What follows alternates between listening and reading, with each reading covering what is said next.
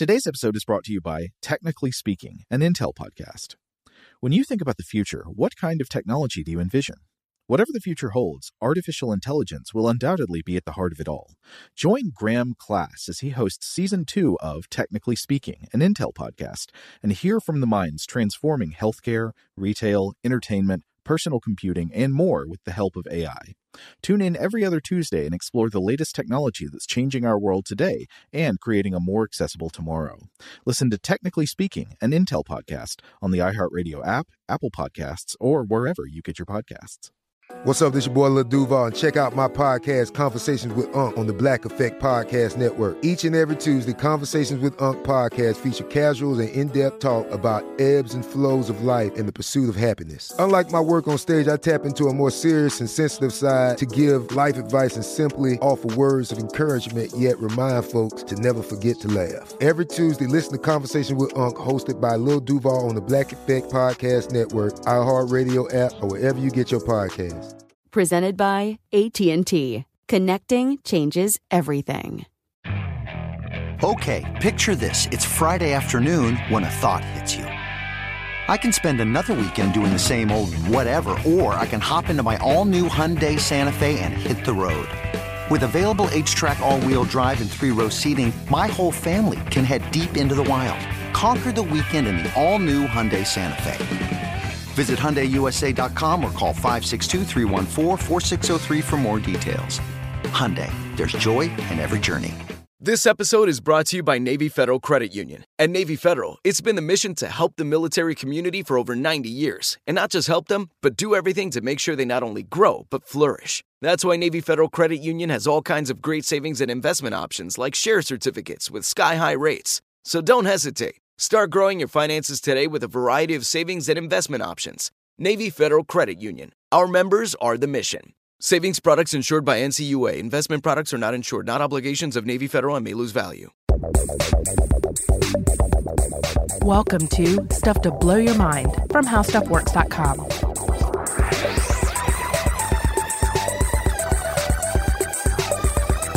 Hey, welcome to Stuff to Blow Your Mind. My name is Robert Lamb. And I'm Joe McCormick. And Robert, I know you're not a big fan of air travel, so I've got a I've got a question for you. All right.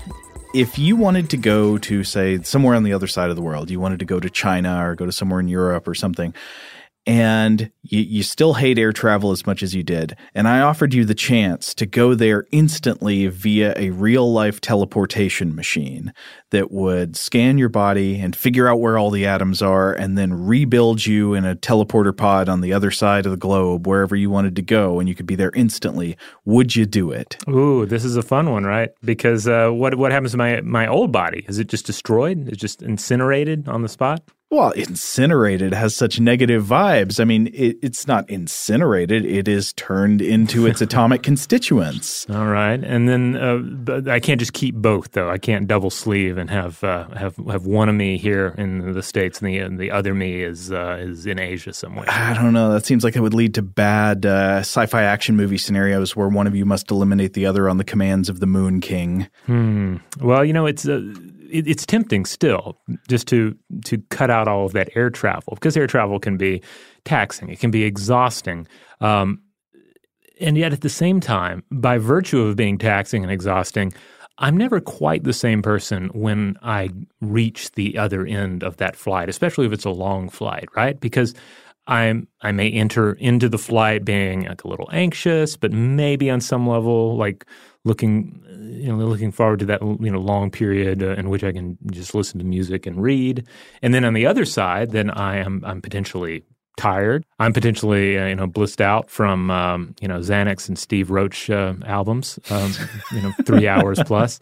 Uh, but I'm I'm not quite the same person, right? I'm I've changed a little bit, so I might as well be this teleported other self that is uh, that is a diversion from who I am now. I don't know. When you get to the end of a flight, uh, even if it's been unpleasant, do you really have the sensation that you have died? Uh, it depends, I guess, how much turbulence I have to endure. I mean, that's always the question about the teleporter machine, right? I mean, Mm-hmm. it's the question that everybody had to start wondering about Star Trek. I guess, I guess it, there was probably a blissful period early in Star Trek history where nobody wondered if the teleporter machines killed you. but pretty soon people had to catch on, right? Yeah. Is it just, is it just killing you and then making a copy of you somewhere else that will continue with your behaviors, but your life ends when you step in? Yeah, and, and it's just everyone's gotten to the point where they're cool with it. They just don't think about it. They they just step into the teleporter and let s- a sweet annihilation uh, wash over them. I'm just I'm ready to die. Make a copy of me somewhere. I, I don't know. It doesn't seem like people would be like that. I mean, most of the time, people have the sensation that their experiences are continuous and they want it to continue to be continuous. I guess in Trek, as long as there's not an afterlife, you're good, right? Because you'll just never know. It's just blind leap of faith. Right. And of course, I mean, we have, as we've talked about on the show before, we have no idea how the, say, the, the baton of consciousness is handed off from past self to present self to future self and from one moment to the next. I mean, maybe, maybe it's the case that every time you go under general anesthesia, you die and then a different person wakes up with all of your thoughts and memories. Maybe you are the copy that woke up after the last time you went under anesthesia. Maybe that happens every time you fall asleep. You'd really have no way to know. Yeah, that, is a, certainly a point when the the curtain drops, and who who knows exactly what's going on with the set, right? Or at least what's going on with the set is is is very much uh, an area of interest to uh, to scientists who study consciousness. Uh, now, here's another question for you, Joe. What if you were able to get a hold of of a, of a time machine? I'm not talking some sort of a realistic uh, you know, a time machine like we've talked about discussing, uh, you, know, black holes and whatnot. I'm talking a, a causality wrecking Hollywood time machine, uh, A travel to the past machine? yes, Oh like no. a time cop travel to the past machine. that is rough. So if if I were to go back in time and meet a younger me, is that younger me really me? Is this two me's? Because the younger me's not physically identical to me. Its mind and personality isn't identical to me. So if if uh, Jean Claude Van Damme were to spin kick me into my past self, would I even melt into a screaming pile of jelly? Well, no, I don't think so because I don't think travel into the past is possible. But even if it were possible, I assume that if you went into the past, you would just be like another person, like an identical twin. And identical twins don't melt each other into jelly when they collide. At least, at least as far as I know, I don't. No, no, I've we- never seen it happen. now we have a lot of wonderful uh, science fiction to utilize when we we tackle these these questions of identity and self and change, uh, but they haven't always been around. In the old days, uh, you had to uh, depend on uh, say more traditional stories uh, and, and myths for your uh, your thought experiments. And in fact, one of the oldest uh, thought experiments that we ha- that we have is is very much in this vein: the ship of Theseus. The ship of Theseus, right. So, this is one of the most classic paradoxes in the history of philosophy. And it also goes to a thing that I think for some reason it seems the Greeks were particularly interested in, which was the nature and identity of things. Uh, I mean, of course, the nature and identity of things is always a topic for philosophers to investigate. But the ancient Greek philosophers seemed really concerned with what made a thing itself. What were the properties or the essences of a thing that gave it its identity? How did you know that you were really Robert? How did you, Robert, know that you earned, that you had the merit of being called Robert?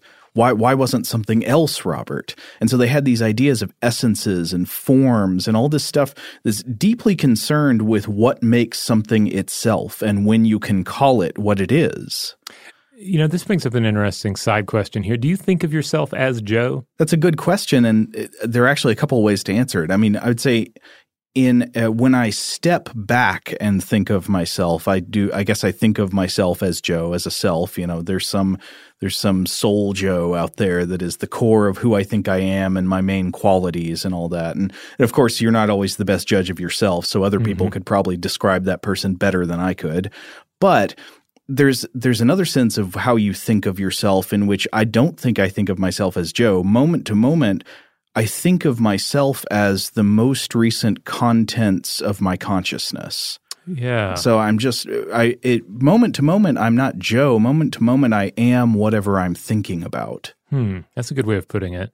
Well, when I try and answer the question myself, I, I think, well, I'm not. I don't really think of myself as Robert. I think of myself kind of as the me. You know, I'm mm-hmm. just, I'm just this I uh, in a in a given scenario, unless I am like you're, you're saying, essentially becoming the thoughts that I am having, and then I'm even further away from this. When I uh, when I'm forced to think of myself as Robert, it is because uh, the external world is uh, is making me do it because that is what they call me, and that is what I continue to be called because I just I guess don't feel passionately enough about it to change it. well, one of the reasons we wanted to talk about the idea of identity in the ship of Theseus is that the external world is increasingly going to be forcing us to think about questions like this mm-hmm. because of new technological capabilities that are coming online. Uh, so this is yet another conversation that we're having, sort of in the wake of uh, of a conversation you saw in New York this year at the World Science Festival. But th- this is a great topic that's worth exploring from the bottom up. So I say we go all the way back to Theseus and then work our way to the technological and scientific questions. All right. Well, let's start with Theseus then. Uh, who, who, was he? Give me Theseus. He's essentially the Flash Gordon of uh, Greek mythology. You know, he's yeah. always the the most important but the least interesting character in a given story. That's, oh, that's, that's my initial uh, response, anyway. But he also went into the maze and fought the Minotaur, right? Yeah, n- not only fought the Minotaur, but but what is he is the slayer of the Minotaur solver of the, uh, the the the Minoan maze as well. Solver, that's the corporate speak idea, right? yeah. He didn't slay the Minotaur; he solved that problem. Right. He was able to execute on uh, on his strategy. Yes, but then he also escaped from the maze, right? By by virtue of string, if I remember correctly. Oh, that's right. Yeah, that's a good part. Because it's one thing to, to kill the Minotaur. I mean, that's pretty impressive in and of itself. But you still have to find your way out of the Minoan maze. How many minimally counterintuitive elements does the story of Theseus and the Minotaur have? Well, we have the Minotaur for starters. Is that it? Is that the only part? Well, the, the maze, I suppose. I suppose there could be a real maze, or is there something magic about the maze? Well, that's kind of the. If I'm remembering correctly from a past episode on on mazes and labyrinths, um, one of the things about the maze is that it depends on depends on which telling you're looking at. And if you go back far enough, it it's less of a maze. It, it could be something else, something less extravagant. But as the tradition builds, the maze becomes this this fabulous uh, fa- fabulous Dungeons and Dragons uh, dungeon uh, scenario, you know, mm-hmm. Uh, which I love. But um, but I guess that's always something to keep in mind with uh, with these tales. Is it's not it fits in with what we're talking about here today. It, a mythological story is not this one thing that is then passed on. It is a thing that is built upon, a thing that changes over time. Ah, well, well, that brings us to the central concept, right? The ship of Theseus. So, to quote from Plutarch in his his Lives, he wrote, you know, about the lives of illustrious men, and so Plutarch wrote, quote. The ship wherein Theseus and the youth of Athens returned had thirty oars and was preserved by the Athenians down even to the time of Demetrius Phalereus, for they took away the old planks as they decayed putting in new and stronger timber in their place, insomuch that this ship became a standing example among the philosophers for the logical questions of things that grow, one side holding that the ship remained the same, and the other contending that it was not the same. So, there's your classic dilemma on the ship of Theseus. They have a ship, the ship, of course, like all ships, rots and falls away over time, so you've got to replace parts of it.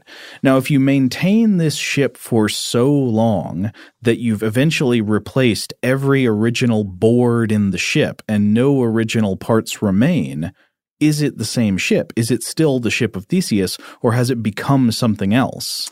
Yeah, uh, the, the hokey version of this is the, or the hokey variant is the, the his grandfather's axe, mm-hmm. which I imagine a number uh, of our listeners have heard as well. Why is this hokey? Ah, it's just it's like it only has two parts to it. Like there's so the grandfather's axe is the idea. Hey, here's grandfather's axe, but uh, the, the the handle rotted away, and we had to replace that. And then also the blade broke, so we had to replace that. Both parts of this two part tool have been replaced how can it possibly be grandfather's axe? Well, I actually don't think that's a hokey example because I think that kind of thing really comes through when when you think about, say, uh, artifacts in a museum. Mm-hmm. A lot of historical artifacts in a museum are not going to be exactly the same material constituents as when the artifact was first forged, uh, or especially a lot of like. Um, things that are not so much a uh, an artifact you can pick up in your hand, but like buildings and installations. A lot of these Mhm. things have been restored long ago in history. So you might see a thing in a museum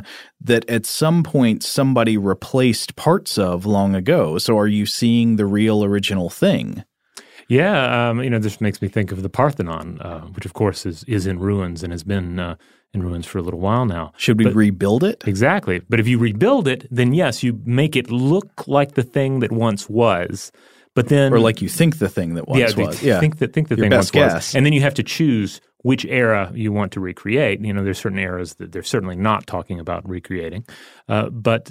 Uh, but then, yeah, once you've restored it, then you also lose the the iconic ruins that exist today. That, that in that in a way are a more, I guess you could say, honest um, reminder of what was there before. Well, in a way, also the ruins are part of what the Parthenon is. Yeah. I mean, the Parthenon is a thing that exists over time. And if you take away the ruins, you have, in a way, destroyed the Parthenon, even if you take them away to rebuild it. Uh, think of the, it makes me think of the colossi of Memnon uh, that we discussed, which to remind everybody these were these were a pair of uh, of ancient uh, colossi. One of them uh, fell over in ancient times, but then was also restored poorly in ancient times.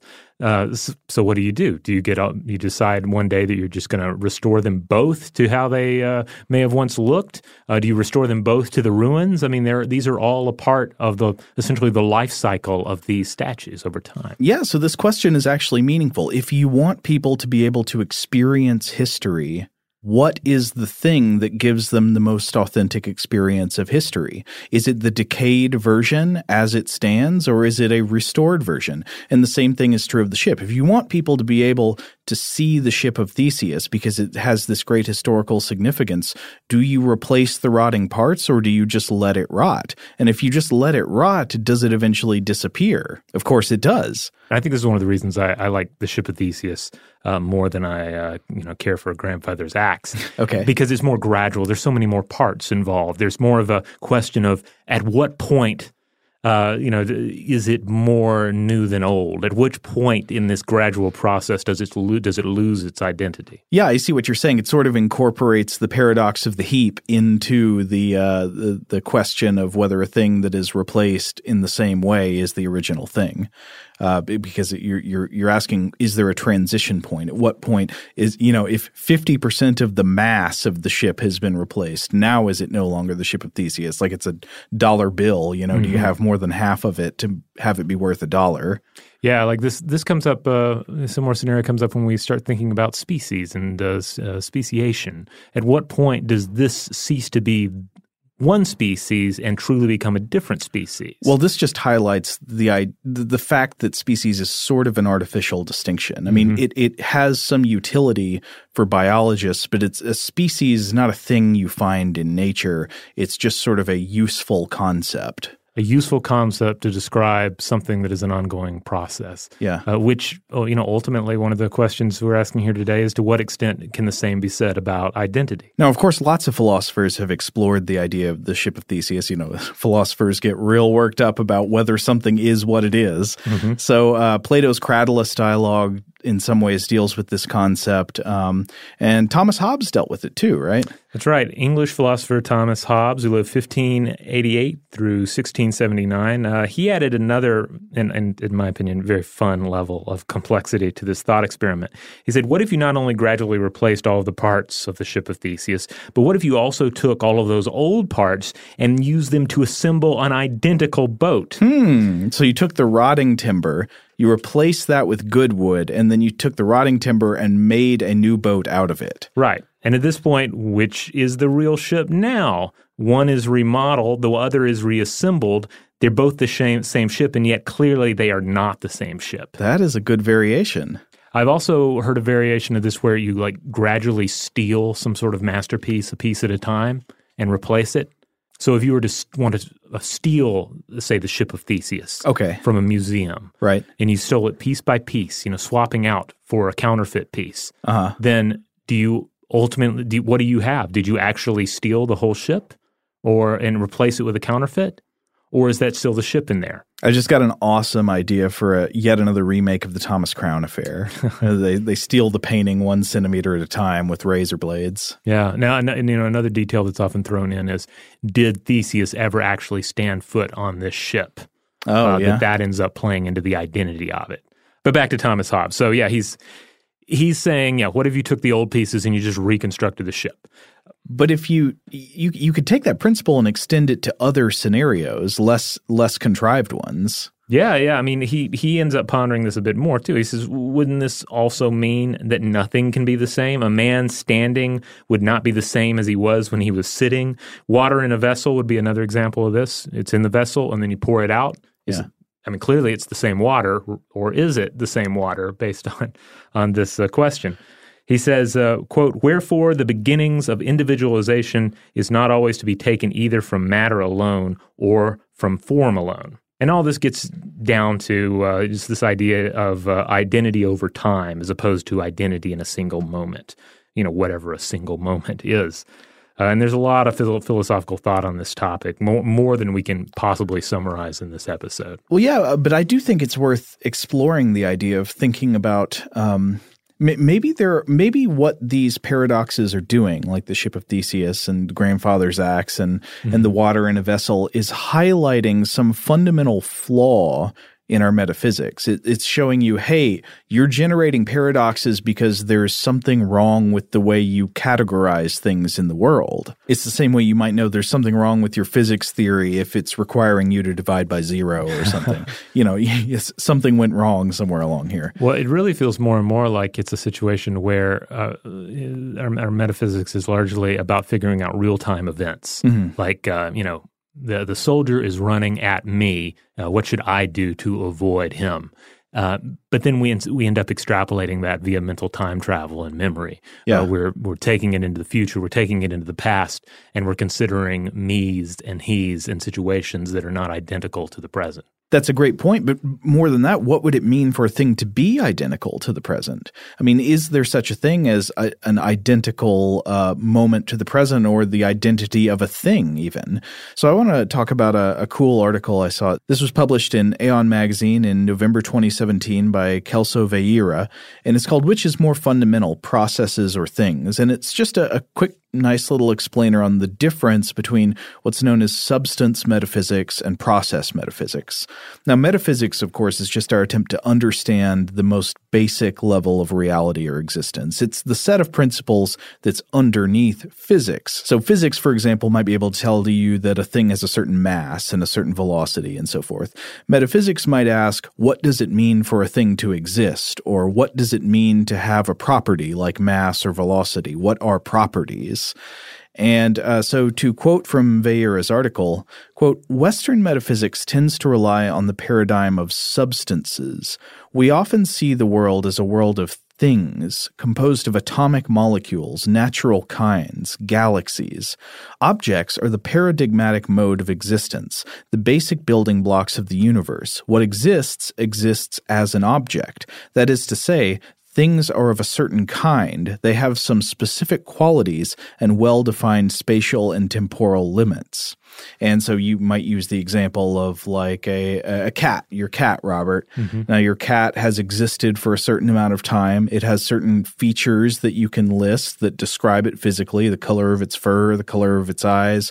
Uh, I don't know how much it likes to jump up on the counter, how much it obeys you when you tell it to do something. I don't know how much cats ever do that. That's probably not part of cat identity. Yeah, she's not much for uh, obeying. Uh, but Vieira argues that perhaps substance metaphysics is just not the best way of thinking about the world, and it actually leads to confusion and paradox. And so he gives this example of the question of the, you know, you know, the classic, do you see this glass of water as half empty or half full? But about that glass of water, Vieira writes, quote, but what if the isolated frame, a glass of water, fails to give the relevant information? Anyone would prefer an emptier glass that is getting full to a fuller one getting empty. Any analysis lacking information about change misses the point, which is just what substance metaphysics is missing. So he articulates the view of process philosophers, people who believe that the fundamental constituents of reality are not things, but processes. It's not that a thing exists. It's that a process is in a particular state at a particular time. As the philosopher Alfred North Whitehead put it, uh, we should think of the world as a collection of occurrences instead of things. And th- this resonates with me a lot. I, I actually think about this view fairly often, especially when I'm reading about fundamental physics. But speaking of the Greeks, I mean, this also has a there's a long tradition of this kind of thought. If you go back to Heraclitus, who uh, propounded the principle of panta rhei, everything flows. Existence, in a way, is like a river, and you can't step into the same river twice for multiple reasons. Not just because the water of the river has flown past and, and changed, uh, but because you've changed when you step into the river again. And I think the important thing about this, thinking about process metaphysics, is that this doesn't have to change anything about our understanding of the physical laws of nature. And as far as, far as I can tell, it's totally compatible with them, and some would actually say more compatible with them. It's also certainly more in keeping with our understanding of biology, which tells us that there are not actually fixed kinds of animals or plants or bacteria, but there's instead this process of change over time, and that the change produces frequencies of different alleles as it cycles through ever changing states. Yeah, and then of course you also think about the, the various chemical reactions that are, are necessary, the various uh, um, you know all, all the things that, that that affect our mind state at even, any given point of the day. You know, when we try and decide who we are, we're essentially trying to like pick out what is the ideal version of me that may manifest at any given point in right. the you know the, the, currently or in the near future or the near past? Is it the you know is it the i haven't finished my second drink or i'm on my second cup of coffee? Yeah. You know me that that's that's the only version that i'm going to count i'm going to count. What's the platonic form of robert? Yeah. you're trying to seek out some ideal form of yourself that you've created as an abstraction that doesn't actually match who you are or what you're doing at any given moment in time. In fact Try to think of an object that you can identify that has an identity that does not fundamentally change its form or nature over time. A seed turns into a sapling and then into a tree and then it dies and then it rots and goes into the ground. And this is the case of every biological thing you can think of. But then, of course, on a longer time scale, other things are like that: stars, asteroids, planets, uh, black holes. You know, th- things change over time. Even even black holes evaporate over time. You've got Hawking radiation. Well, just, I think too about the the very stones that we build our monuments and our gravestones out of. We build things out of stone because it makes them more permanent you know uh, that, uh, that, that it will live on after we're gone, and that's true. Yeah. Uh, these things tend to to exist on a scale that goes beyond uh, the, the limits of uh, of our biology of, of, pure mortal existence. And yet, at the same time, we change the stone to make it into the graves, gravestone. And any walk through the cemetery will remind you that uh, that these things too fade uh, and uh, and and are eroded or are shattered when uh, when tree limbs fall upon them. Mm-hmm. so yeah, everything Uh, spoiler, everything changes. It's great to walk backwards through time in a cemetery, to start with the, the fresher graves that have the pristine stones, and then walk back through time to the older and older graves, which often uh, they, they tend to just disappear into the ground. They turn into nubs. You can't read what's on them anymore. There, there, there'll maybe be just a kind of rock marker, and that's it. Yeah. And then the sun starts going down and the ghouls come, and then you realize you've really been wandering in the graveyard too long. And you have changed into a delicious meal. Uh, no, I guess the the ghouls prefer grave flesh, don't they? Do they eat live people? I, you know, it depends on the interpretation, but um, the the stories I like, I think the ghouls will go for a, a live meal if they can get it. You know, especially yeah. if it's somebody that has become lost in the cemetery and uh, and uh, the sun is setting. It's like the kid who prefers chicken McNuggets, but will, if they're forced to, eat a delicious fresh cooked meal out of produce and all that. Yes. Uh, but yeah, so I was trying to think of an example of uh, an, a counterexample, right? Is there something that doesn't change over time? And I was like, well, you know, you've got maybe fundamental elementary particles. They don't really, they don't have characteristics. They're all identical. They're interchangeable. Maybe they don't change over time.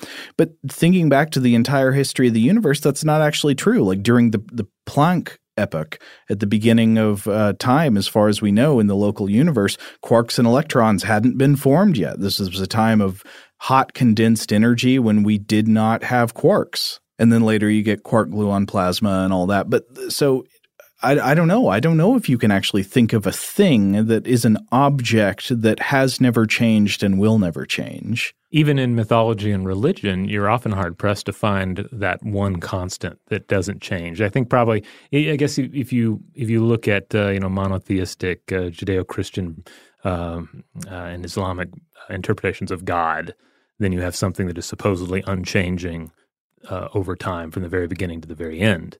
Um, but in uh, it seems like most other religions and cosmologies, uh, you know, gods beget begot gods, and mm-hmm. uh, and, and they all have these uh, essentially life uh, cycles that they're going through. Well, I would say even the the fact that monotheistic gods enter into narratives makes them not exactly unchanging. You can't tell a narrative about something that doesn't change. If it enters into a new covenant with uh, with humanity, then that's hopefully a change. Hopefully there was some change in uh, in attitude there that we can uh, view as positive. I'm sure there are a million ways of splitting that theological hair, but uh, but anyway, to come back to the idea of uh, process philosophy, process metaphysics, thinking of things not as objects. This is not a world of things, but a world of processes going through changes. How how should this change the way we think about the ship of Theseus? Uh, so uh, Vieira writes to explain why things change without losing their identity. Substance philosophers need to posit some underlying core, an essence that remains the same throughout change, it is not easy to pin down what this core might be, as the paradox of Theseus' ship illustrates. And then he explains the ship as we already have.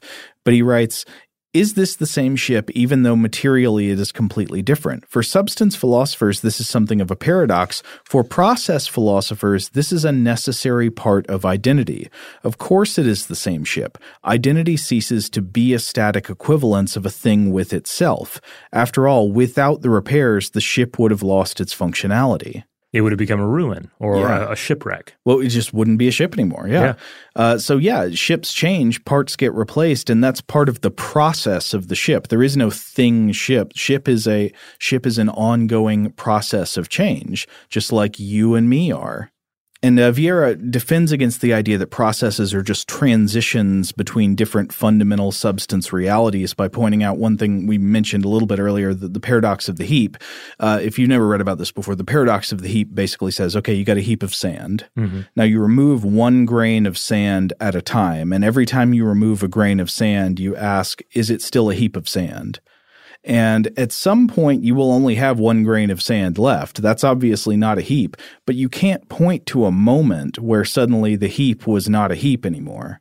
The same thing happens with biological entities in evolution. One of the great images that uh, Richard Dawkins has used in explaining the history of an organism is try to imagine your ancestors going all the way back down the generations where you hold hands with your mother and then your mother holds hands with her mother and it goes back like that forever. At what point where will you find the moment where a mother gave birth to a, a daughter of a different species than her? It'll never happen. Every at every point the mother was giving birth to something that was pretty much the same animal she was, but these changes accumulate over time and you can't if you zoom in you'll never see the change. I mean, at some point, the the thumb is no longer opposable. I guess that that might play a role. Well, but it's not going to be a transition from opposable to not opposable. It'll mm-hmm. be a it'll, it'll be a gradual transition that's something that maybe is not even noticeably less opposable, but is just slightly less. But eventually it just becomes a fist bump. Oh, there maybe. you go. can't hold hands anymore. You just fist bumping mom all the way back to the protozoa. Yeah. But that can't be right, right? Because the fist bump is a thing you arrive at, not a thing you came from. fist bump is the future. But well, but who's to say? Who's to say that the fist bump wasn't the predominant mode of greeting in uh, you know among archaic humans? They might have even done the explosion. Who knows? Yeah, yeah, or the snail. That's what all those hands on the cave walls are. the explosion. yes. all right. On that note, we're going to take a quick break, but when we come back, we will summon the Swamp Man. Shout out to Astepro for sponsoring this episode and providing us with free samples. Rob, as the uh, the local host with allergies here, they sent you some of their nasal spray to treat your allergies. What was your experience like? Yeah, that's right. I always wrestle with the pollen a bit when it rolls in during the spring, so they sent me the little uh, nasal spray. I tried out the product, and yeah, it sure did help me get on top of my symptoms for the day. And it's so fast acting; uh, it was already kicking in before I left the house. Astepro is a first of its kind nasal allergy spray. It's the fastest 24 hour over the counter allergy spray. It starts working in 30 minutes, while other allergy sprays take hours. Astepro is the first and only 24 hour steroid free allergy spray. Astepro delivers full prescription strength indoor and outdoor allergy relief from nasal congestion, runny and itchy nose, and sneezing. Get fast acting nasal allergy symptom relief with Astepro. Go to asteproallergy.com for a discount so you can get Astepro and go today. A S T E P R O allergy.com. Astepro and go. Use directed for relief of nasal congestion, runny nose, sneezing, and itchy nose due to allergies. Today's episode is brought to you by eBay. eBay Motors is here for the ride. Remember when you first saw the potential? And then, through some elbow grease, fresh installs, and a whole lot of love, you transformed a 100,000 miles and a body full of rust into a drive that's all your own. Look to your left, look to your right. It's official. No one's got a ride like this. There's nothing else that sounds like, feels like, or looks like the set of wheels in your garage.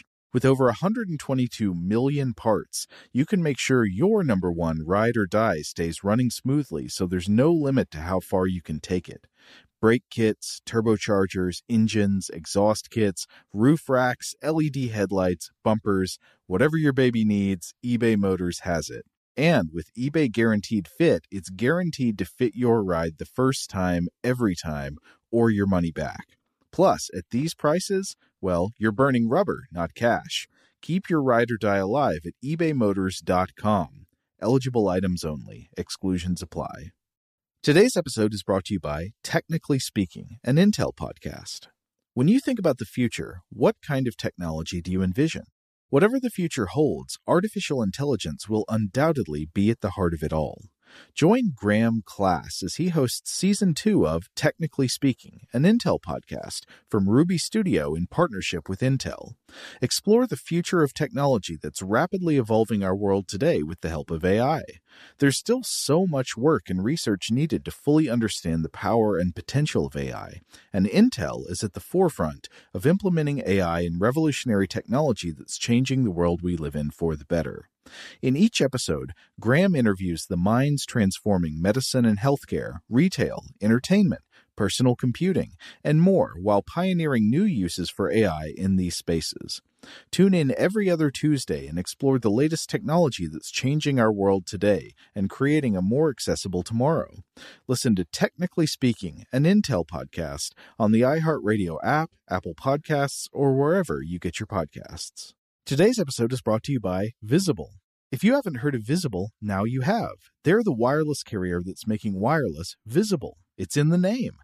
Get a one line plan with unlimited 5G data powered by Verizon, just $25 a month, every month, taxes and fees included. Having a one line plan means you only need you to save. No estranged roommates, exes, cousins twice removed, or AI powered humanoid robots needed. And because $25 a month really means $25 a month, you can call, text, stream, whatever, as much as you want without worrying about getting dinged at the end of the month. No hidden fees, no surprises. No, really. It's like the old saying goes you can't judge a book by its cover, but you can judge a company by its name. So spread the word. Tell all your friends there's a wireless company out there with transparency in their name, and they're called Visible. Start saving on wireless today at visible.com. Monthly rate on the Visible plan for data management practices and additional terms, visit visible.com. All right, we're back. So we've been talking about the ship of Theseus, the question of what determines the identity of a thing. If you take a ship and you replace all of its parts over many years, is it still the same ship, even if no original part of that ship remains? And one of the ways that this becomes actually relevant to the real world is when we start thinking about minds, right? Because we have this thing we call experience, the experience of experience. And you have the sensation that your experience is continuous, or at least I have that sensation. I assume everybody else does. Everybody else acts like they do. And like they they want their experience to be a unified part of this continuous ongoing thing that is identifiable as itself. You don't want to suddenly be somebody else who is no longer you. Though certainly people do have, um, and this becomes a question like to what extent do they legitimately have this moment of just profound change in their life? Mm-hmm. You know, a, a, a, moment of revelation or salvation, you know, a, a road to Damascus kind of thing. To what extent is it a true change or is it a, or are we like forcing the change upon ourselves? We're saying that we changed, uh, but on a on some other level, we're still thinking of ourselves as a continuous movement. Well, e- even then, people tend to put the value of their change in terms of themselves relative to who they used to be. That's true. Uh, yeah. So if you have had this road to Damascus moment where you know I'm a different person now and I'm so glad I am, you tend to think of that as being valuable relative to whatever kind of creep you were before. Right. I mean, any if, if you have a good redemption story, you've got to get into what what came first. Yeah. And also, if every personal change or improvement for the better was like the Star Trek teleporter that just kills you and makes a newer, better copy of you, would people really go for it? Nah, I don't know. Yeah, it's kind of like, you know, occasionally there'll be a story where somebody, like, generally they've written a book or something, but they've made this phenomenal change. They used to be a terrible person, and now they're a good person and they're out there preaching the word about how everyone should be a good person too. And it makes you think at times, well, I was never a terrible person. Uh, how come? how come uh, uh, Terry Gross isn't talking to me? Oh, well, you're the brother in the prodigal son story. exactly. Like, I, yeah. I, never. well, this isn't fair. Yeah, I was good the whole time. Where's my uh, uh, Where's my celebration? Ain't that life? We're jealous creatures, aren't yeah. we? Uh, but anyway, so it, yeah, we, we need to talk about the Swamp Man, Robert. Yes. We, we've put the Swamp Man off for far too long. So the Swamp Man is uh, a variation on the ship of Theseus idea applied to the human mind. And this is originally a concept that was introduced by the philosopher Donald Davidson in a presentation called Knowing One's Own Mind. Uh, originally, I think, in the Proceedings and Addresses of the American Philosophical Association. The version I found was reprinted in the American Philosophical Association Centennial Series from 2013, but the original one was back in the 80s, 1987. And so Donald Davidson was raising this question What is the relationship between the identity of a thing and the history of that thing? Are you ready to go to the swamp, Robert? Let's go to the swamp. Okay, Davidson says Suppose lightning strikes a dead tree in a swamp. I am standing nearby. My body is reduced to its elements. While entirely by coincidence and out of different molecules, the tree is turned into my physical replica. My replica, the Swamp Man, moves exactly as I did. According to its nature, it departs the swamp, encounters and seems to recognize my friends, and appears to return their greetings in English. It moves into my house and seems to write articles on radical interpretation. No one can tell the difference. But there is a difference. My replica can't recognize my friends. It can't recognize anything since it never cognized anything in the first place. It can't know my friends' names, though of course it seems to. It can't remember my house. It can't mean what I do by the word house, for example, since the sound house it makes was not learned in the context that would give it the right meaning, or any meaning at all.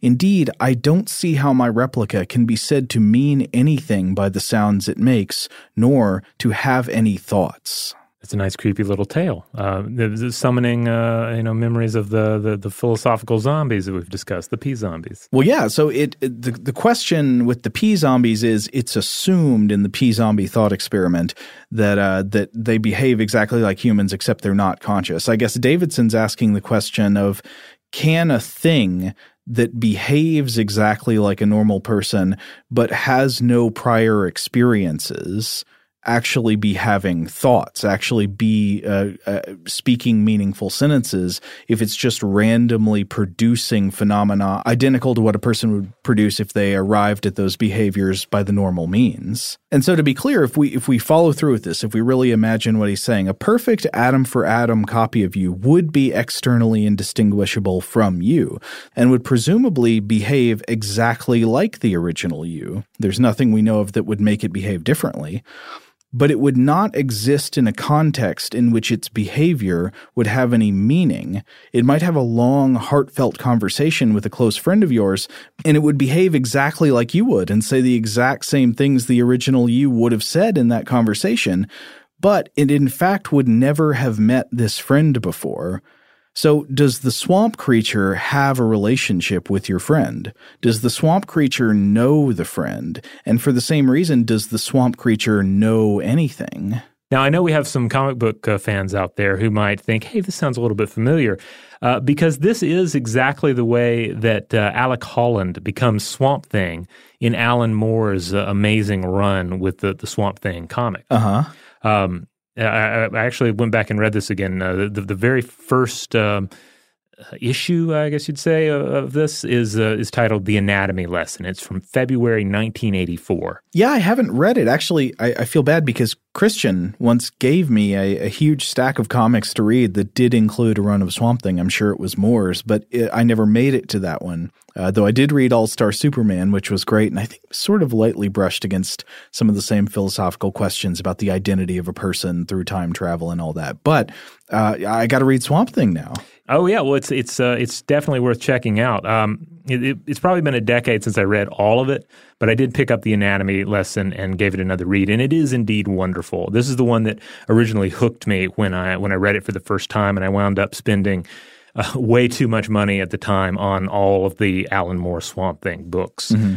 Uh, none of them disappointed, but this first story uh, is just perfect. It's a, it's an intelligent little horror story that casts the the very identity of Swamp Thing in a new light. So he's not just Alec Holland, a man who is mutated into a plant man following a, a, science lab explosion in the swamp. No, as Moore describes it, the wonder chemical here transforms the plants. And when Holland's burnt corpse sinks into the swamp, the plants eat it and regrow a body that believes itself to be Alec Holland. Whoa. So the organs don't work the heart, lungs, brains, it's all just vegetable matter that has form but no function. But it believes it is Holland, and it is always believed that it is Holland. And this is the only thing that has kept the Swamp Thing sane this whole time. Well, so this Davidson presentation, I believe, is from the, the first time he presented it was in 1987, which is after this. Mm-hmm. So I think it would have to be that Davidson was inspired by Swamp Thing and not the other way around. Yeah, I think it might be the case. I did just a little bit of research on this, and uh, I, I, could not find any definitive statements on uh, inspiration here, but. Uh, but uh, it seems like it, that would be the case, and I think that's great. I suppose we can only wait until the League of Extraordinary Gentlemen show up in the philosophy journals now. Well, I would actually love to see um, uh, Swamp Thing and Swamp Man meet up. I th- that sounds like exactly the kind of thing that Alan Moore could uh, return to write at some point. Mm, yeah. In fact, I'm, I'm a little uh, surprised it didn't happen. Except Swamp Man would be completely indistinguishable from Donald Davidson, right? Mm, so yes. it would basically just be Donald Davidson meets Swamp Thing, except it's not the original Donald Davidson. Yes. I mean, it's a weird thing to consider. I, I spent a while trying to. This is one of those weird kind of thought experiments that pokes you, and you have to sit there for a while thinking, like, wait a minute, is this is this truly illuminating or not? Yeah. I mean, I, I was like trying to decide, and I still don't think I've made up my mind, but it is strange. What does it mean to have a thought? Because we typically believe that a thought is about something. So, say, for example, you have the thought, I do not like the smell of hard boiled eggs. We consider it part of the definition of this thought that you're aware of the existence of hard boiled eggs and you have smelled them, or at least you think you have, and you do not like the smell. But if a being with an atom for atom replica of your brain has that thought, and yet it has never smelled this smell, is it really having that thought? What is it doing with its brain?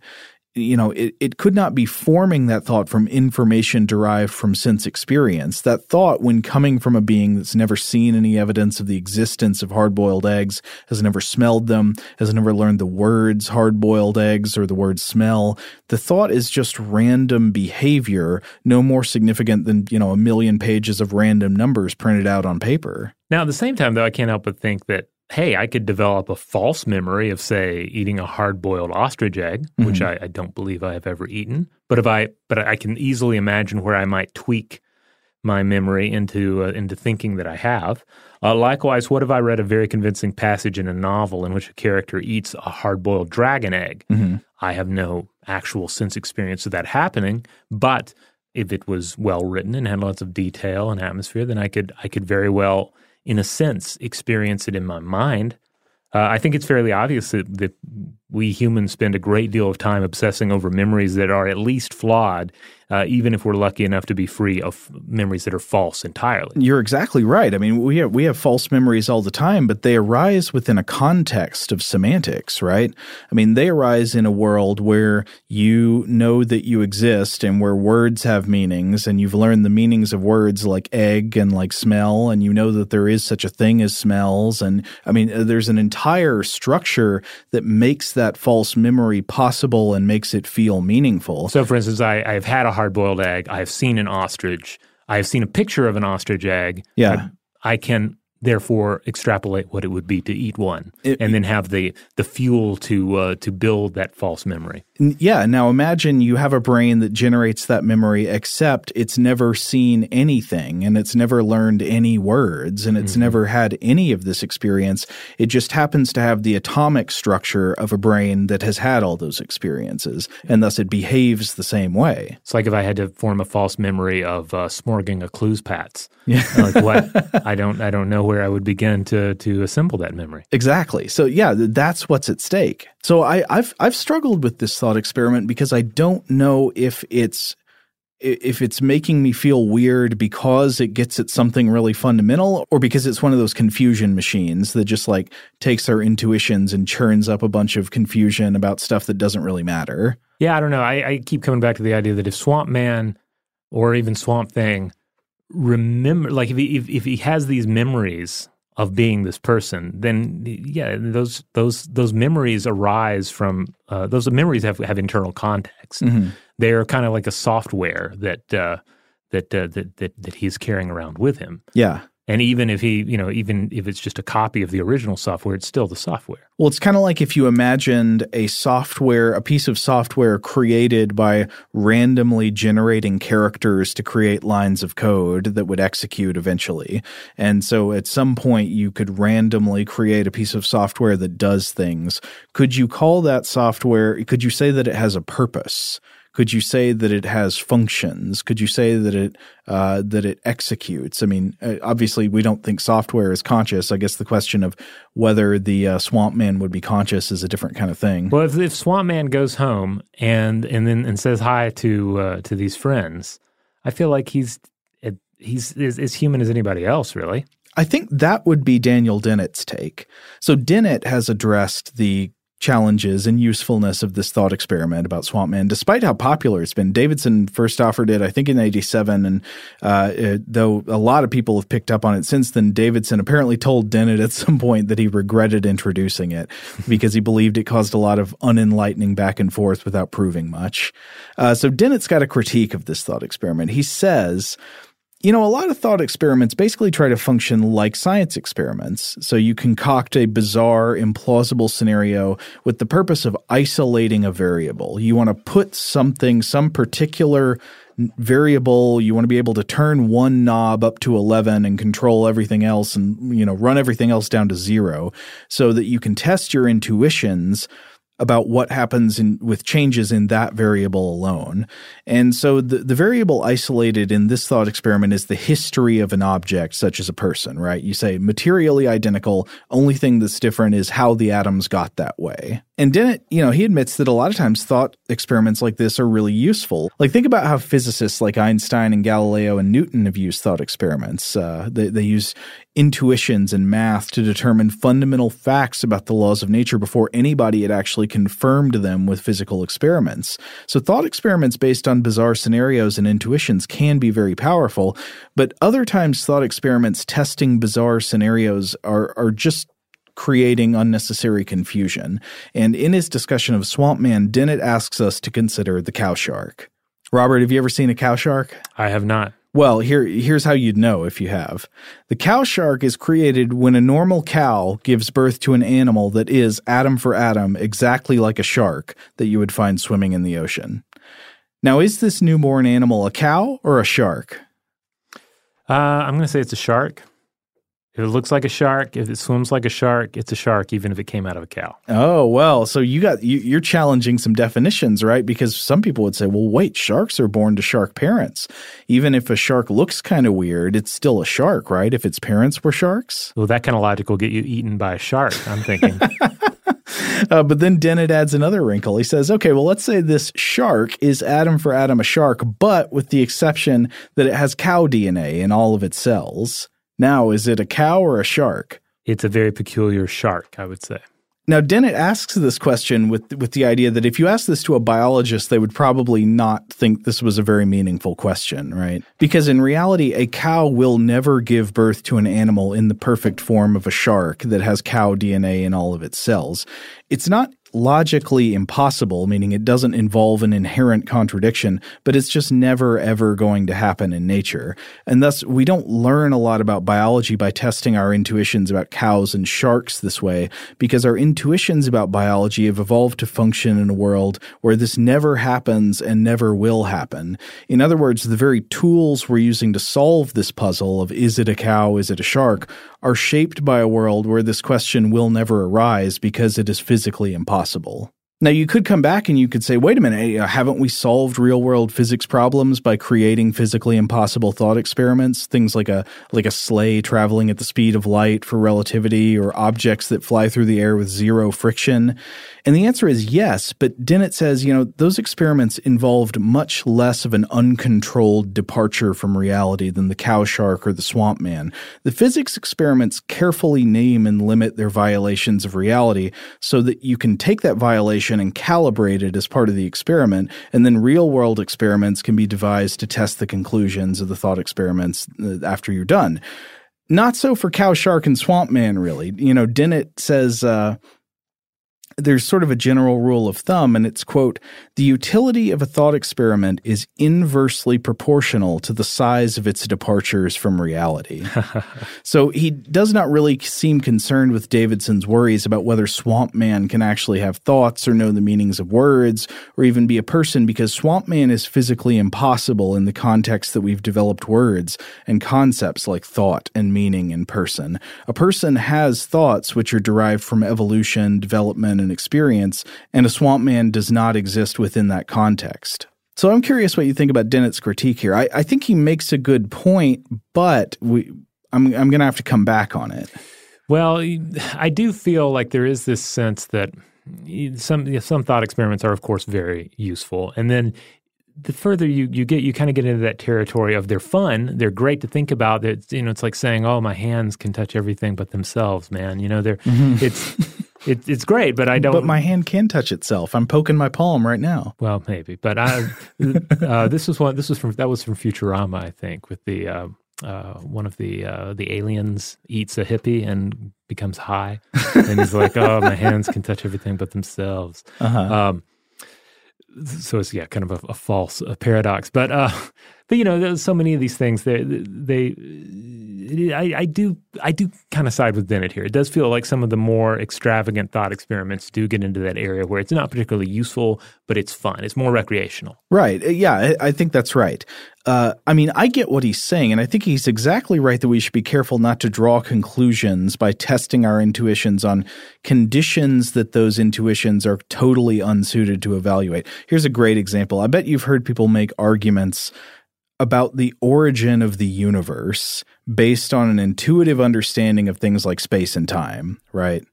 You know, people argue about like what it means for the universe to begin or to come into existence or something like that based on what they think it means for like a meeting at the office to begin. It's just like our concepts, uh, our day to day concepts are not only unhelpful, but directly confusing in that context.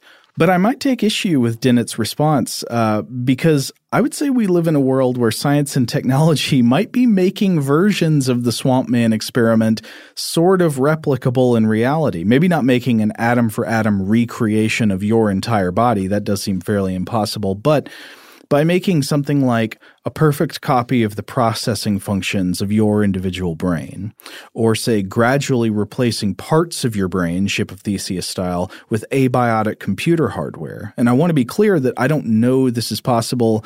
I'm pretty skeptical. I think, Robert, you're also somewhat skeptical of the Kurzweilian hype about digital immortality and all that kind of stuff. I think there's a lot of unanswered questions about that that some techno utopians take for granted.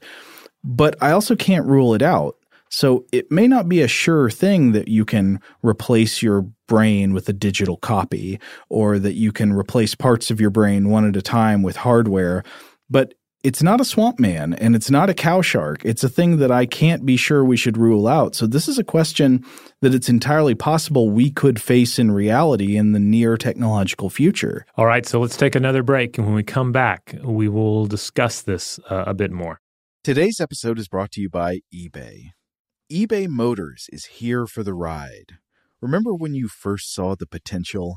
And then, through some elbow grease, fresh installs, and a whole lot of love, you transformed a 100,000 miles and a body full of rust into a drive that's all your own. Look to your left, look to your right. It's official. No one's got a ride like this. There's nothing else that sounds like, feels like, or looks like the set of wheels in your garage. With over 122 million parts, you can make sure your number one ride or die stays running smoothly so there's no limit to how far you can take it. Brake kits, turbochargers, engines, exhaust kits, roof racks, LED headlights, bumpers, whatever your baby needs, eBay Motors has it. And with eBay Guaranteed Fit, it's guaranteed to fit your ride the first time, every time, or your money back. Plus, at these prices, well, you're burning rubber, not cash. Keep your ride or die alive at ebaymotors.com. Eligible items only, exclusions apply. Today's episode is brought to you by Technically Speaking, an Intel podcast. When you think about the future, what kind of technology do you envision? Whatever the future holds, artificial intelligence will undoubtedly be at the heart of it all. Join Graham Class as he hosts season two of Technically Speaking, an Intel podcast from Ruby Studio in partnership with Intel. Explore the future of technology that's rapidly evolving our world today with the help of AI. There's still so much work and research needed to fully understand the power and potential of AI, and Intel is at the forefront of implementing AI in revolutionary technology that's changing the world we live in for the better. In each episode, Graham interviews the minds transforming medicine and healthcare, retail, entertainment, personal computing, and more while pioneering new uses for AI in these spaces. Tune in every other Tuesday and explore the latest technology that's changing our world today and creating a more accessible tomorrow. Listen to Technically Speaking, an Intel podcast on the iHeartRadio app, Apple Podcasts, or wherever you get your podcasts. Today's episode is brought to you by Visible. If you haven't heard of Visible, now you have. They're the wireless carrier that's making wireless visible. It's in the name. Get a one line plan with unlimited 5G data powered by Verizon, just $25 a month, every month, taxes and fees included. Having a one line plan means you only need you to save. No estranged roommates, exes, cousins twice removed, or AI powered humanoid robots needed. And because $25 a month really means $25 a month, you can call, text, stream, whatever, as much as you want without worrying about getting dinged at the end of the month. No hidden fees, no surprises. No, really. It's like the old saying goes you can't judge a book by its cover, but you can judge a company by its name. So spread the word. Tell all your friends there's a wireless company out there with transparency in their name, and they're called Visible. Start saving on wireless today at visible.com. Monthly rate on the Visible plan for data management practices and additional terms, visit visible.com. Rev up your thrills this summer at Cedar Point on the all new Top Thrill 2. Drive the sky on the world's tallest and fastest triple launch vertical speedway. And now, for a limited time, get more Cedar Point fun for less with our limited time bundle for just $49.99. Get admission, parking, and all day drinks for one low price. But you better hurry because this bundle won't last long. Save now at cedarpoint.com. All right, we're back. So before we keep going, though, uh, Joe, I do want to point out um, your. So what you do when I said uh, the when I quoted uh, the alien in Futurama and said that the, the hand can touch everything but itself, Uh-huh. uh, you demonstrated your hand touching itself, but actually your fingers were touching your palm. Ooh. Was your hand actually touching your hand? Maybe there is more weight to this uh, this paradox than I uh, thought. Well, maybe there are no such things as hands. Hmm. Is there a hand, or is it just like a, a team upon which uh, you have uh, fingers and palm pl- uh, playing? You know, that's another example that sometimes comes up for the ship of Theseus. A sports team, the mem- individual members change over time, but we have this idea that the team itself is a thing that is consistent, even though sporting teams are, are are generally anything but. You know, they'll they'll be ups and downs. Uh, uh, you know, they may have a great year this year, but then who knows what next season will be like. Yeah, stuff like this happens all the time. Let's say you you you like a company, you want to invest in a company, but that company has multiple rounds of like layoffs and new hires and all that, so that none of the original people remain. And then say they change their branding and they get a new name for the company and all that, and they also end up changing their core business model so that they're doing something different than what they originally did, but you're still investing in the company. I don't know why I went to that. I'm not usually a big stocks guy. So, uh, the ship of Theseus, as we've discussed it, it reveals a lot about the nature of change and this elusive quality of self. Uh, any given mind state we express is ultimately just a, just a phase and a continual path. We tend to falsely identify both uh, past selves and future selves as being the same as who we are now. Uh, but the reality, of course, is is a, is, a, is rather akin to these uh, disassembled and reconstructed ships that we're talking about. I'm a vessel composed of certain parts of my past, and many of these parts will constitute the ship of my future. And so when we ponder such possibilities as digital immortality or some form of digitalized consciousness, we can't help but summon the ship of Theseus. Which me am I attempting to safeguard, though? Uh, will it, and will it remain me? Will it change? Does it matter? And then there's the whole coin flip to uh, consider. Oh yeah, yeah. What's the deal with the coin flip, Robert? Um, well, this is the idea. Like, if I am digitizing myself or teleporting, is there any? Uh, am I actually going to continue experiencing as this new thing? Or is it in there? Well, that's a great question. I mean, we, we don't really know the answer to that. And I, I feel like it's almost hilarious sometimes how easily many techno utopians and, and, digital immortality enthusiasts just seem to assume that your consciousness can be transported onto some kind of hardware or machine. I think that that's far from a given. We don't even know if it's possible for machines to be conscious. Maybe. I mean, it, it might be possible, but even if so, would that be you in there? Would it be like the teleporter? And okay, now you die, and here's a digital copy of you that you don't get to share in the experience of. I mean, ultimately, is would it be the same as that stone statue of a long dead individual? Like mm-hmm. it's just the the technological evolution of that same idea. Like that, that statue is not long dead Napoleon. Uh, neither is this digitized Napoleon that we're going to send to Alpha Centauri. Now, I attended the uh, the World Science Festival earlier this year, and uh, one of the salons that I attended, uh, this is a smaller uh, uh, panel discussion, was uh, titled "To Be or Not to Be Bionic." And uh, one of the um, the participants on this panel was uh, a man by the name of uh, S. Matthew Liao, director of the Center for Bioethics and affiliated professor in the Department of Philosophy at New York University. And he brought up the the whole if you can upload it, is it you question, and pointed to the gradual replacement of neurons one by one as a potential approach. Mm-hmm. Uh, and it makes sense, right? Don't just make an immortal robot version of me. No, gradually change me piece by piece into an immortal robot. Uh, almost like almost like trick me into being an immortal robot. You know, don't just uh, don't just hoodwink me all at once. Like uh, like you know, slip in there. Th- that's an interesting question. So yeah, imagine if somebody just made a robot copy of you and then said, "Well, now this is you," you would say, "No, wait, that's yeah, not, don't turn me off that's because not that's me. not me." But if they replaced you one part at a time, it's possible that might give you a feeling of continuous experience that the rest that the other process wouldn't. But I mean, that depends on you know, there are all these different models of what's the physical substrate of consciousness, mm-hmm. right? Is consciousness, uh, is there some part of the brain that it's based in? If you go back to Daniel Dennett, who we were talking about a minute ago, he might say, well, actually, the idea that consciousness is a single thing is an illusion. You know, consciousness is a range of phenomena. Now, this uh, this gradual replacement of neurons to upload consciousness, this, of course, is just another thought experiment in and of itself. Uh, for instance, cognitive scientist and philosopher David J. Chalmers wrote about it back in the 90s, uh, though I'm, I'm unsure who first actually proposed the idea and if it occurred within the realm of philosophy, cognitive science, or science fiction. So many of these wonderful ideas uh, actually emerge within uh, the sci-fi realm before mm-hmm. uh, they become, uh, you know, cognitive science, thought experiments, etc. Swamp Thing and Swamp Man potentially being an example of this. I mean, this is one of the great things about science fiction is it gives us space to explore these concepts before they're actually technologically feasible. Yeah. Uh, and you know, it is it, it kind of gets into that whole uh, Daniel Dennett situation too. Like sometimes it's it's just there to amuse you and like you know twist your mind around. But if it twists your mind enough, you know, sometimes you end up it becomes this uh, th- this pure thought experiment.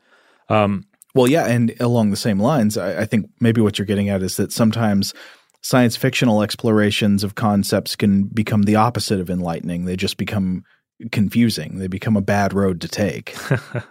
or they just become art. You know, I, th- yeah. I, think of like some of the the Borges stories uh, where you have somebody that's dreaming within a dream, uh, the circular ruins, and all these.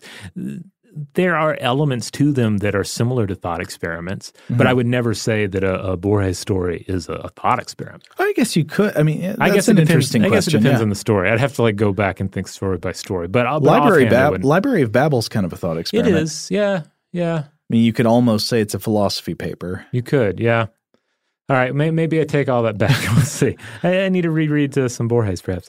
But uh, but but you know what I'm saying? Like it can become.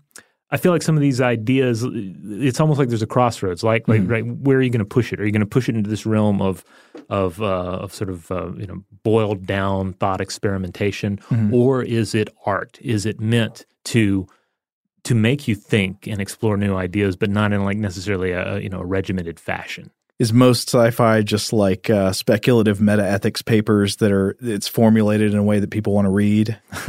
well, it comes back to Time Cop. Time Cop is not a thought experiment, and yet at the same time, uh, when I first saw it as a kid, and, and time and time over the years, I'll stop and I'll think, well, that part when when the two uh, villains melt together, uh-huh. is that right? How would that work? Like I'm, it's you know, it's poorly constructed ultimately, but it it does make me think, uh, like a lot of bad movies do, I guess. But but back to the gradual uh, replacement of neurons and uh, and uploading them and all.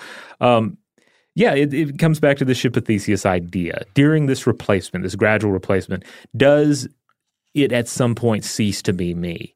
And and what if there is this dark point in the transition, a, uh, the, a moment of unconsciousness? Does that signal the end of your consciousness and the beginning of the next?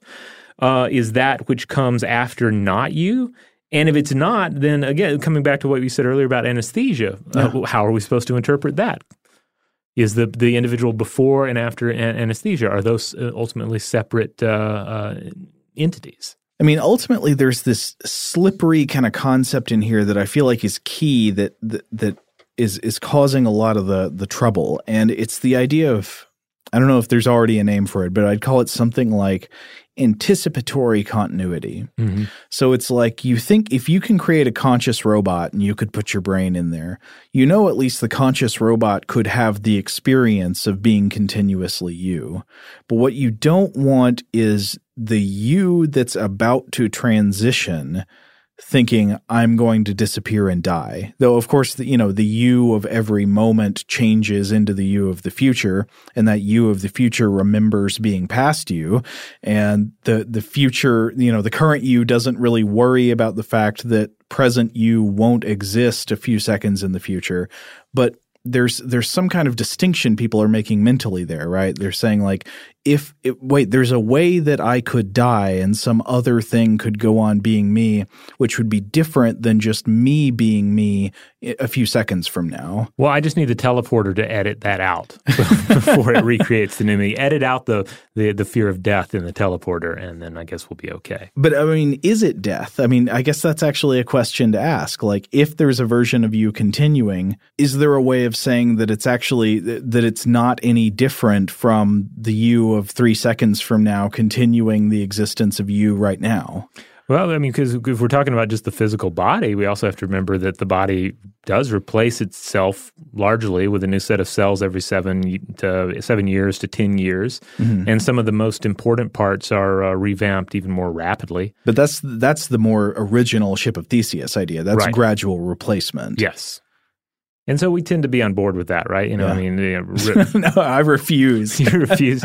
I won't do it. There's some people who who who believe that uh, the body is just. Well, it makes me think of uh, our old friend uh, Connor MacLeod, the Highlander. Oh, okay. So, in order to live like five centuries, is it just more or less like our body? Like everything's just uh, you know cells are dying and being replaced, or are his cells just super strong? Are they the same cells? Is he mm-hmm. like uh, also uh, largely identical to the original Highlander, except he had a haircut? Well, I mean, this makes me think about our episode about neuroplasticity, about how neuroplasticity is, is a balancing act, right? Mm-hmm. Like you want the brain to be able to change and adapt to a certain extent so it can adapt to new scenarios and learn and all that.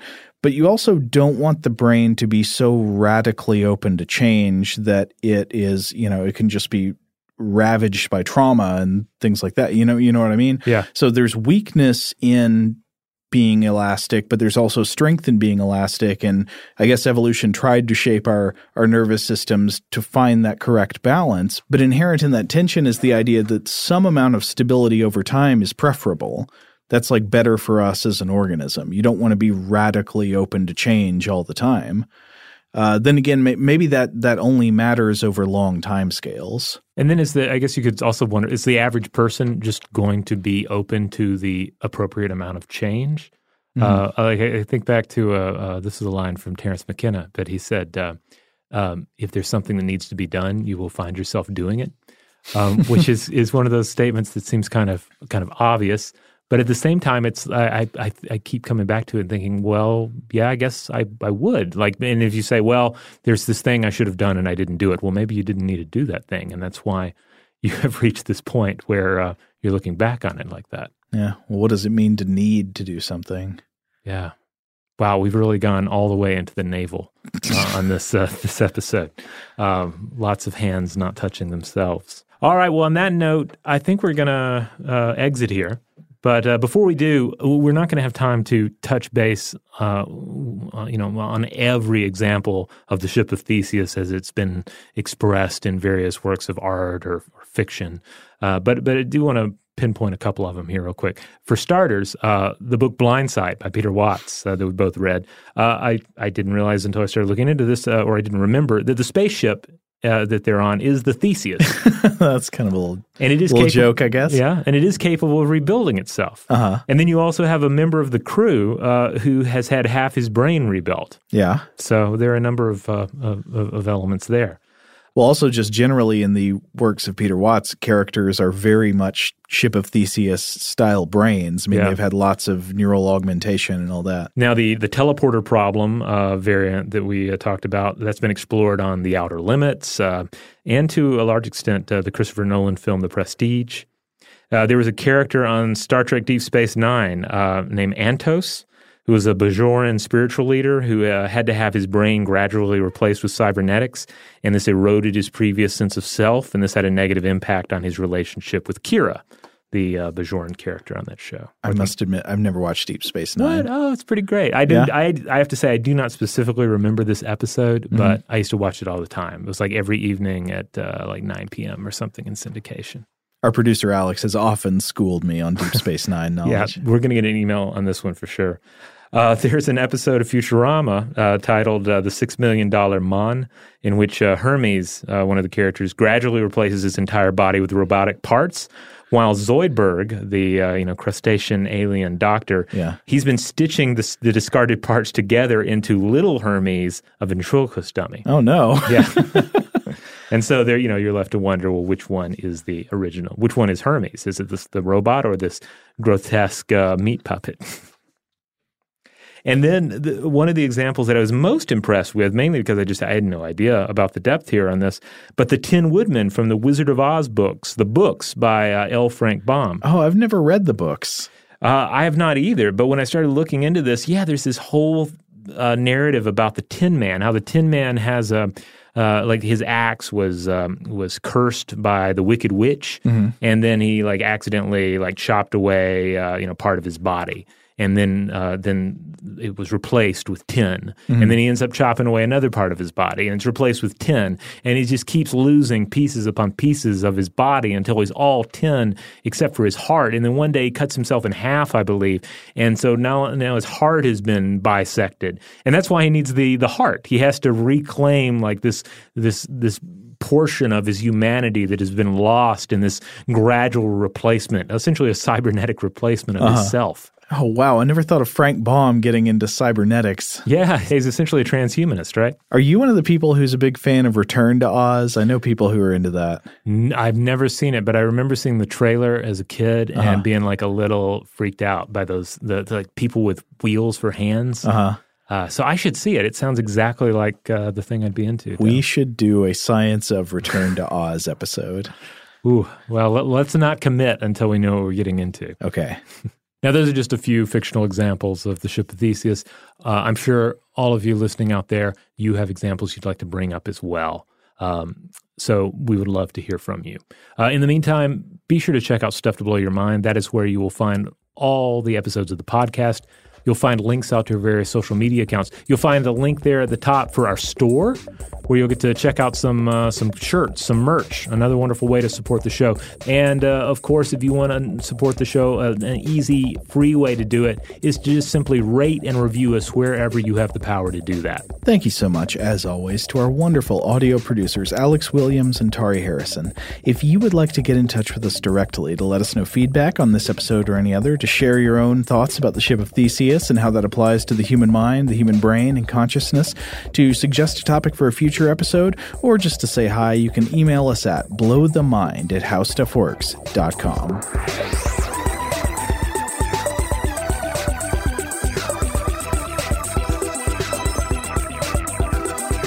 For more on this and thousands of other topics, visit howstuffworks.com.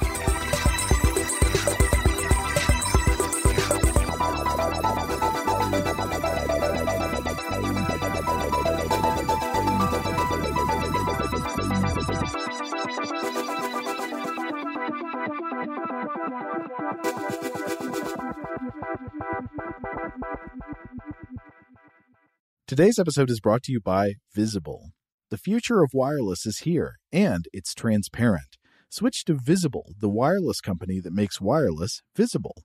Get a one line plan with unlimited 5G data powered by Verizon, just $25 a month, every month, taxes and fees included.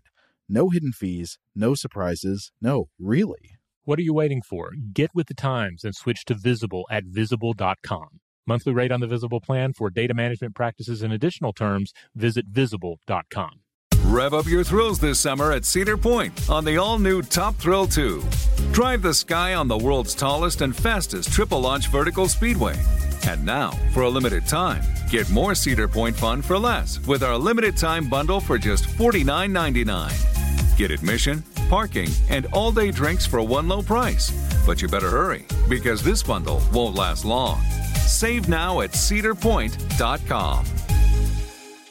If a new house is on your wish list in the next five years, grow your savings faster and experience your dreams with an Ohio Homebuyer Plus account from Kemba Financial Credit Union. A savings account specifically designed to save for a new home where you can earn 7% APY, a $500 matching bonus, and a $1,500 mortgage closing cost credit. Learn more at Kemba.org. Offer expires March 31st, 2025. APY equals annual percentage yield. Restrictions apply. NMLS 292230. Equal housing lender. Federally insured by NCUA. We are the voice of NASCAR. The green flag is in the air, and we are underway. The great American race. The Motor Racing Network.